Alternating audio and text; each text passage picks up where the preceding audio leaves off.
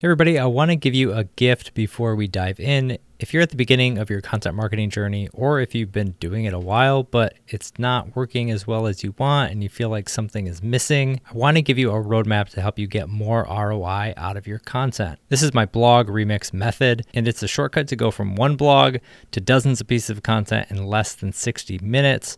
Even if you have webinars, podcasts, and video content, you can take the transcripts and follow the guidelines in the exact same way.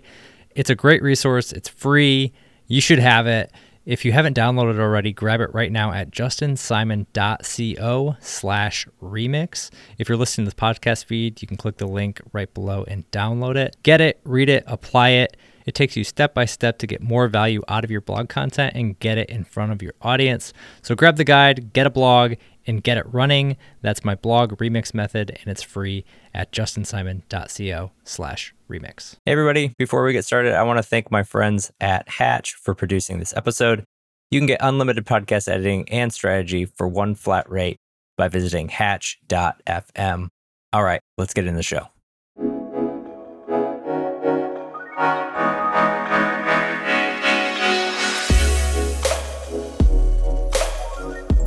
Welcome to Distribution First, the show where we flip content marketing on its head and focus on what happens after you hit publish. Each week, I share playbooks, motivations, stories, and strategies to help you repurpose and distribute your content because you deserve to get the most out of everything you create.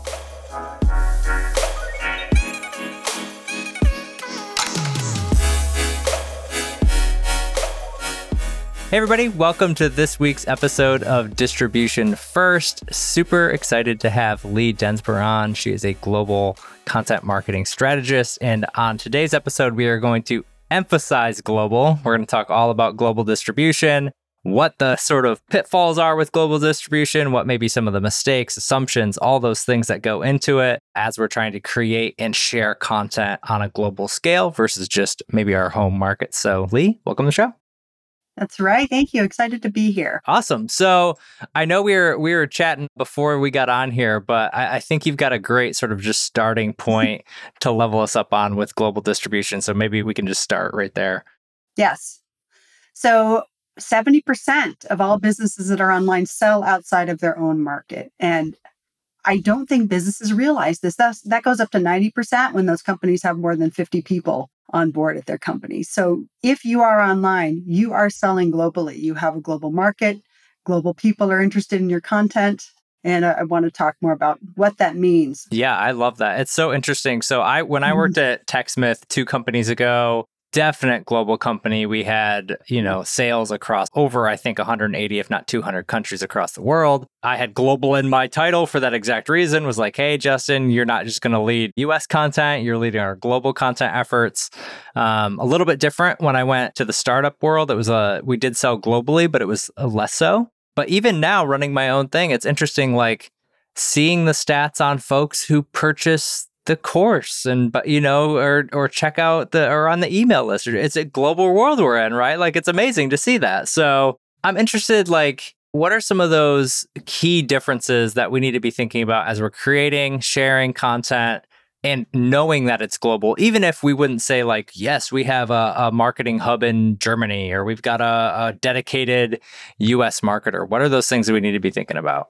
So the first thing that we all assume is that the English is readily understood everywhere. And yes, the majority of people on LinkedIn and in our audiences do speak English, but they don't prefer to do business in English. Something like 75% of people prefer to do business in their own language.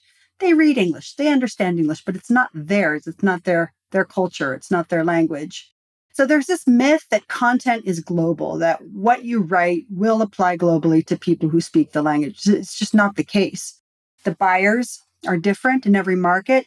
People believe different things, they behave in different ways, they have different preferences. So you, you literally have to do buyer personas for each market and step back and recognize that that buyer is literally different. It's not just about language, it's largely about language but it's also about customs, culture, preferences, beliefs, values. So, how would somebody start doing that then? How do you, if you come into a company or you're working with somebody and they've got multiple, you know, you look at their sales and they've got, you know, multiple different countries or, or regions that they're selling into, how are you thinking about that as a content person and how do you start to actually execute on some of that stuff? Exactly. You start by identifying where the biggest growth is going to be, right? Because you can't approach all markets. You can't handle all markets, not when there's potentially hundreds out there. So you figure out where your biggest growth is. Who are your biggest users? Where's the biggest need? And then you look at that market, you do the buyer persona, you conduct the research, you talk to customers in that market, and you build the buyer persona for that market. And then that helps you shift what you're writing about, shifts how you're approaching it. It also gives you an indication that you may need to translate that content. That's one of the first things you do. That's kind of like the lowest hanging fruit is get it translated. But there's a process beyond translation that's called transcreation. Trans, of course, means across. So you're you're crossing cultures by adapting that content, not just about the words. It's like you're changing the colors, you're changing the images, you're getting rid of all those American sports metaphors out of your content because people in India don't play baseball. So you're actually fully adapting the content so it works for that audience. So it doesn't like alienate them or frustrate them or just not connect with them at all. So it's kind of a dual process. It's it's like changing the words and that's translation. And then it's changing the emotion and the intent and the cultural aspects of it as well. That's not cheap. So is that something that how do you even start thinking of a transcreation world if you have uh, a big subset in Germany mm-hmm. or Japan, for instance? Those are two very different mm-hmm. environments. Right. Are you hiring? I'm assuming there are probably agencies or people who help with this type of stuff. Yeah, there are. So you need a content strategist on the ground in each of your markets, you know, and uh, of course, depending on your volumes, you might not have the resources to hire somebody full time, but you need somebody who's a cultural expert a researcher, a content strategist in that market. So that's kind of a satellite of your home office. And then that person can connect you with the market and help you with the adaptation of that content, engage a translator or a linguist who can do that transcreation process. So, yeah, you need people on the ground who know the market. Yeah, I'm curious is it better to do this poorly or to not do it at all? I love that question and I'm not sure that I have a, you know, yes, it's better to do it poorly than to not do it at all with a lot of caveats. Because if you do, I'm going to give you a funny example. If you do it poorly, you can screw everything up. Example. So you remember the Got Milk campaign in the United States? Well, that was translated into Spanish by an agency in San Francisco.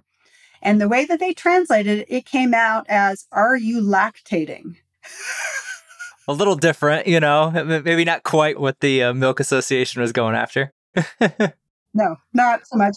So offensive. I mean, funny maybe to us, but offensive in that market. And so that not only was that a waste of money and no, they fired the agency, but it alienated the market. It frustrated the market. So that is what happens when you do it wrong. There are pretty big consequences. But translation, doing something to help that market understand your content is better than ignoring that need completely. Yeah. Yeah. It's, yeah.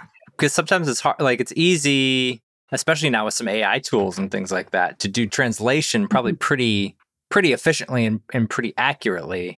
Um, a mm-hmm. little bit harder to go into that mm-hmm. transcreation side where you're doing research more in depth content changing tone changing you know all of those type of things exactly so would you say then that like step one maybe is that sort of translation like if you've got these you know things in here maybe set up some landing pages some web pages etc some other pieces of content for those markets as translated and that you know get those to be as good as you can before you worry about jumping into custom content across there. Right. So you would pick the most important pieces, you know, your your most important landing page, your best lead magnet, some blog posts that would be good for the market mm, and translate mm-hmm. those and translate those carefully. Be careful with AI translation. It's best for like a service manual or like FAQs, but you should not translate anything that's highly branded with AI. I mean, you're you're going to get are you lactating right, if you right. do that. Yeah. So don't do that. But I would pick the top pieces, you know, the highest performing pieces, the most important pieces, and get those carefully translated.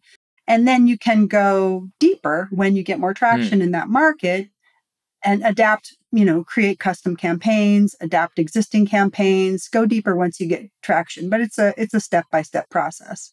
Is there a good sort of rule of thumb with the companies that like that you've worked with um, as far as timelines? Like how long do, how long does a process like this take? Right. Uh, if you're going to just translation can happen quickly. Translation doesn't take a long time in and of itself, but creating those buyer personas, creating a campaign for a specific market, understanding the distinct distribution channels. You know, social media is not the same world round. Facebook is used differently. LinkedIn is used differently world round. You have to decide which channels you're going to distribute on because it's different for each market. So translation is easy, but laying that strategy, that customized strategy takes as much time as it does for the home market. Yeah. You know, you're leveraging from your home market strategy, but you're adapting it for that specific market and that takes takes time and expertise to do that. Yeah, it feels like it might even take more time because, at mm-hmm. least for me, I feel like I would be second guessing a decent amount of things, mm-hmm. you know, not knowing the market. I'm relying on that sort of boots on the ground person or some sort of advisor on the on the region or something to be able to actually pull that off in a you know coherent way to where we're not doing the got mm-hmm. milk campaign. We're doing something that actually actually makes sense. Right. and i have more crazy examples.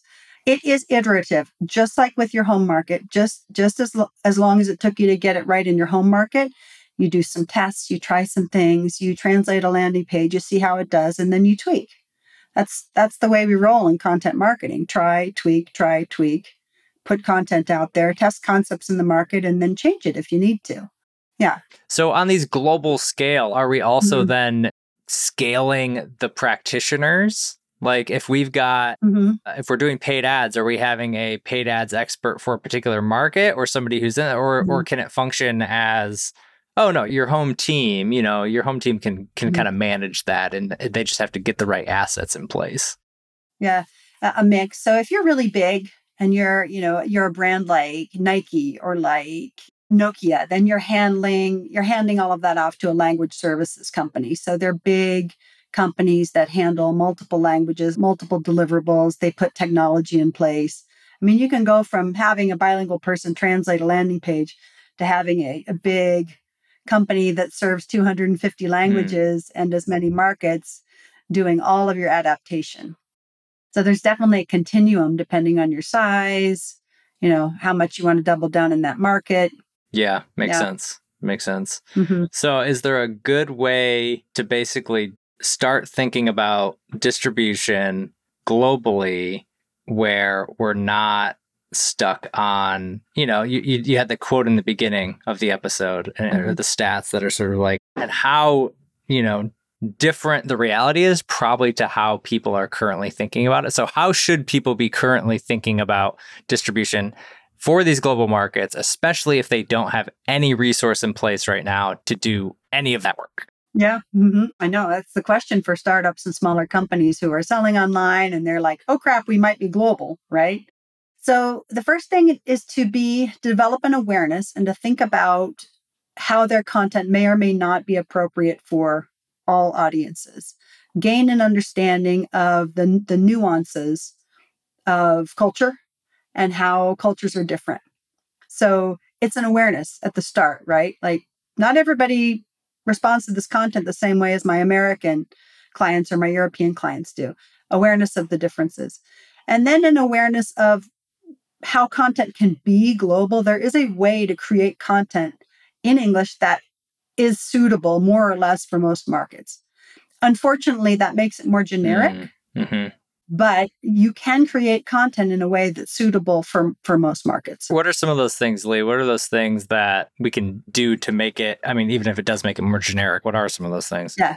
It's idioms, metaphors, jokes. Those things are not universal. They don't ever translate. Every culture has their own idioms, jokes, slogans, um, and then there's cultural and political references that you don't want to have in your content, probably anyway, right? In this landscape, right? Like you need to be aware that those can be perceived in a, as inappropriate or just, you know, baffling in other countries. Even the use of colors can be funky, like the color red in Africa is troublesome. It's associated with mourning, with mourning and death. So you have to be aware that the use of colors can be problematic. I mean, there's a lot there, Justin. It's all really interesting, but I get that it's maybe overwhelming. I mentioned sports metaphors. We have something like 35 baseball metaphors in English. We say, I mean, touch base, hit a home run, so many baseball metaphors. And I've come to understand that um, Europeans and bilinguals in other countries learn English and learn those metaphors, but often they don't know that they came from baseball. They don't even know. So, sports metaphors, yeah, all those things. And even like images and emojis are perceived differently in different countries. So, you know, if I can do anything through this podcast episode, it'd be to raise the awareness that there's all these elements of language that are specific to our culture that can offend or perplex people in another culture who might be reading your stuff. So this one, I'm doing the hand symbol with the OK sign. This is something kind of off color in China. So, I mean, why would an American know that unless you've traveled to China or have a Chinese friend or, yeah. Yeah, it's definitely feels like there's so many little pitfalls that you can fall into. It also feels like to me, like when we did this at yeah. TechSmith, when we decided we were going to really outside of having like a key marketer for our key regions, but like really put emphasis on global content creation. Mm-hmm. We had somebody in house who basically took the reins with mm-hmm. all things global and became the check person. To me as a as leading content marketing that was super helpful because even just listening to you, I'm having semi flashbacks of like all the things that go into creating a true when you are not mm-hmm. a Nike and you don't just outsource every single thing to an agency or even when you're got milk and you just ah we screwed up we'll take the campaign you know like there's enough dollars behind those type of things to where you know they're willing to probably just not dot every i and cross every t and all those type of things so I am really interested in terms of like I like what you mentioned earlier with the baby steps and trying to just go with maybe some of your best markets, some of your best pieces, and then mm-hmm. and then think about those and do those the best way you can for those markets versus like mm-hmm. chomping off the entire bit of the pie and say, well, we're now everything we're doing now is global focused. Everything we're doing now is going to be you know, if we're doing this campaign in English, we got to get it all translated for for Germany and France and for you right. know, like I like that the way of approaching that, and then you can see what works and what doesn't. You, that's the only way to do it. Otherwise, you're going to spend tens of thousands of dollars for uncertain ROI. You know, translating everything is not a strategy. So another thing that's interesting, and my expertise is in the Latin American market. There are 26 countries that speak Latin America that speak Spanish, and each of those countries is a different culture. You can loosely associate country with culture, right? 26. So people ask me, do you translate in 26 different ways then? Because there's dialects involved. Spanish is not the same. The vocabulary is not the same. The syntax is not the same. And no, you don't. You don't need to translate Spanish 26 times. If you've got Latin American buyers, Spain and Latin America are, are, quite a bit different from each other, but there's a way to translate into Spanish that reaches that market appropriately without doing it 26 times. So how how would that how would you go about that then? Right. Again, you look at the markets where your product is being sold, you look at the markets where people are interested. Is it predominantly Spain or is it predominantly Latin or South America? And you choose a variety of Spanish that's that's regional enough for that market. There, there is a form of generic Spanish, which is actually kind of fascinating because it doesn't exist. It's a version of Spanish that doesn't exist, but it's used in it's used in literature and translation to to appeal to all Spanish speakers. Like, yeah, nobody speaks Interesting. but everybody understands it. Yeah, yeah, I love the idea of not translating everything for the sake of translation. You know, I remember when I first took over running content at TechSmith, one of the initiatives was like we were we were doing blogs and we had w- obviously way less content on our German and I think Japanese or French blogs at the time. But we were in some ways the strategy really wasn't a strategy. It was just, you know, a little bit of of well, we released this one in here, so we're gonna go get it created over there. And especially at that time, it was like there was no way to cross check keywords or you know semantics or if this thing was going to rank or not because once it went over i could do that in english but once it went over to translation the translator is simply just trying to do their best to translate it at that point and get the thoughts across at least in that case, they weren't necessarily a marketer. Right. So I'm curious, do you have any thoughts on that? Like, how could I have done that better? Or uh, what are some of the pitfalls mm-hmm. there? So you've made a couple interesting points. One is that a translator isn't a marketer, just like a copywriter isn't a marketer. It's the same. Um, it's a parallel concept. So a translator can be excellent at their craft and really good at, you know, converting concepts from one language to another, but they don't understand the big picture of marketing in another country. So there is a specialization there. You talked about SEO. So multilingual SEO is a big deal, and there are experts out there in that. And the main things to understand is that people do not search the same way in each country. So if you are doing an SEO play to drive traffic and to drive leads in another market, you need an SEO strategy that's appropriate for that market. It's another instance of something that you develop for your home market does not, it just doesn't work. So often the mistake is to just translate the keywords and it doesn't work. They are new, they are different. You have to research the keywords for every single market and then of course use those keywords in in that content. So translating is a first step, yes, but I think I'm characterizing for you how mm-hmm. quickly it can go wrong. Yeah, it's a huge undertaking. I think that's the biggest thing that that I'm coming across from from this conversation is it's just like a remembrance of how a daunting that it truly can be because content marketing, all that, it's daunting doing it once. Trying to do it across yeah. multiple languages, multiple dialects, multiple countries, it all just adds more and more complexity. But I think the moral of this episode is, you know, I think for a lot of content marketers, like maybe just check, like, you know, see where outside of your home market, like where are sales coming from? Where are website traffic at? You know, those type of things. Those are easy sort of first steps for content marketers to be able to see, oh, we do have a global brand. Look at that. There are visits from, you know, X, Y, and Z country. So I think that is step one. And then Two is like, yeah, planning it just mm-hmm. start small. Like your your two best pieces, your three best pieces across maybe a little bit of the funnel or a little bit of the plan, or what's your best email series? Like start slowly working those things mm-hmm. across. And then by the time you know it, you've got mm-hmm. a little bit more traction, a little bit more learnings, and you don't have to feel so overwhelmed. Absolutely. I, that's the only way to do it. And then, as I mentioned, the awareness, the cultural awareness of the differences in cultures. Um, and then the awareness of what you're writing and how you're writing it and how specific. You don't even know that what you're writing is so specific to your culture until you start studying it. And you realize I am uniquely American. Everything I write is so American. And you can't take that out. You shouldn't take that out. But American content marketers are writing American content. I mean, we have some peers who are European and their content is slightly different. The words they use, the way they explain things. Yeah, super interesting. So, anything before we wrap, Lee? Anything you would need to get out to the world here uh, before we close out? I um, think I want to give one more yeah, terrible. let's do it. Absolutely, let's do it. That'll be a good way. uh, let's see. So there is an airlines called Braniff Airlines and they were promoting leather seats. They have leather seats, so it's a differentiator. And their um, campaign was fly in leather, right? But in Spanish, again, problems with Spanish, they translated that as fly naked. So, I mean, it could be appealing to a specific target audience, but it, it probably wasn't what they meant, hilarious. right? A, so now everybody's goal is to go look up translation miscues uh, in marketing, and you'll get a whole yeah, list. Right.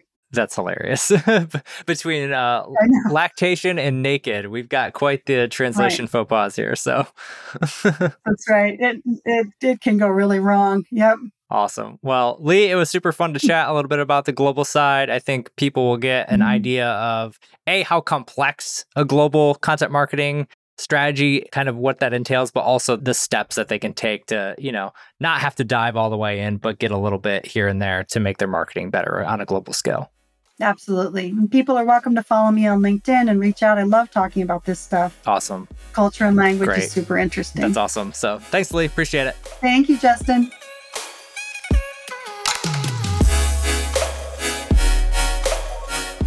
All right, I hope you enjoyed this episode of Distribution First, and thank you for listening all the way through. I appreciate you so, so much. And I hope you're able to apply what you learned in this episode, one way or another, into your content strategy as well. Speaking of strategy, we have a lot of things going on this year that are going to help you build your brand, 10x your content, and transform the way you do content marketing. Make sure to subscribe to the show and sign up for my newsletter at justinsimon.co so you don't miss a thing. I look forward to serving you in the next episode as well. And until then, take care, and I'll see you next time.